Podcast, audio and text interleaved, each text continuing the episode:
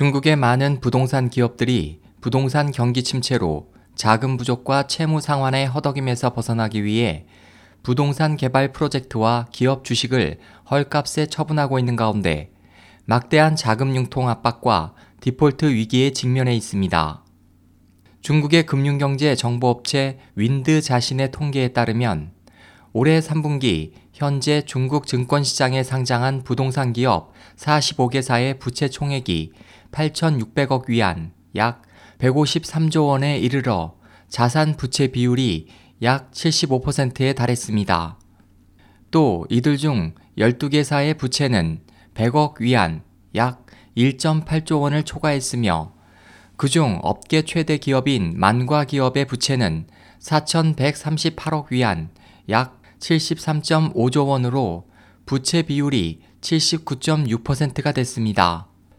대기업인 초상지산도 부채가 1,047억 위안, 약 18.6조 원으로 부채 비율이 72.2%에 달했으며 대다수 중소기업의 자산 부채 비율도 80% 이상이 됐습니다.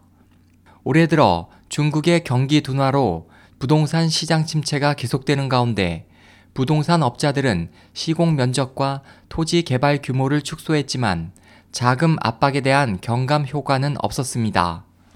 각지의 부동산 기업들은 자금을 회수하기 위해 가격을 큰 폭으로 인하했지만 거래량은 여전히 호전되지 않고 있습니다.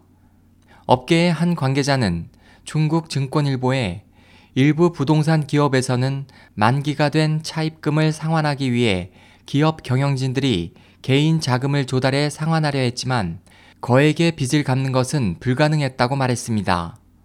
쇼핑몰 개발 운영 업체인 타기 발전은 지난달 22일 5.86억 위안 약 1,040억 원으로 부동산 개발 자회사의 출자 지분 48%를 매각했고 같은 달 17일 중국 대형 부동산 개발 회사인 금지 집단은 부채를 상환하기 위해 1.73억 달러 약 1,880억 원으로 시안과 선양에서 진행되고 있는 주택 사업 프로젝트를 매각했습니다.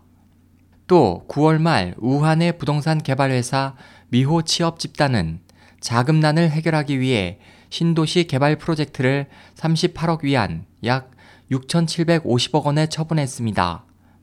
전문가에 따르면 중국의 부동산 업계는 위기에 직면해 있으며 올해 초부터 많은 중소기업들의 자금원이 끊기는 등 위기에 휩쓸려 부채 상황이 갈수록 심각해지고 있습니다. 이 같은 상황은 향후에도 자금 압력이 더욱 커져 점차 악화될 것으로 보입니다.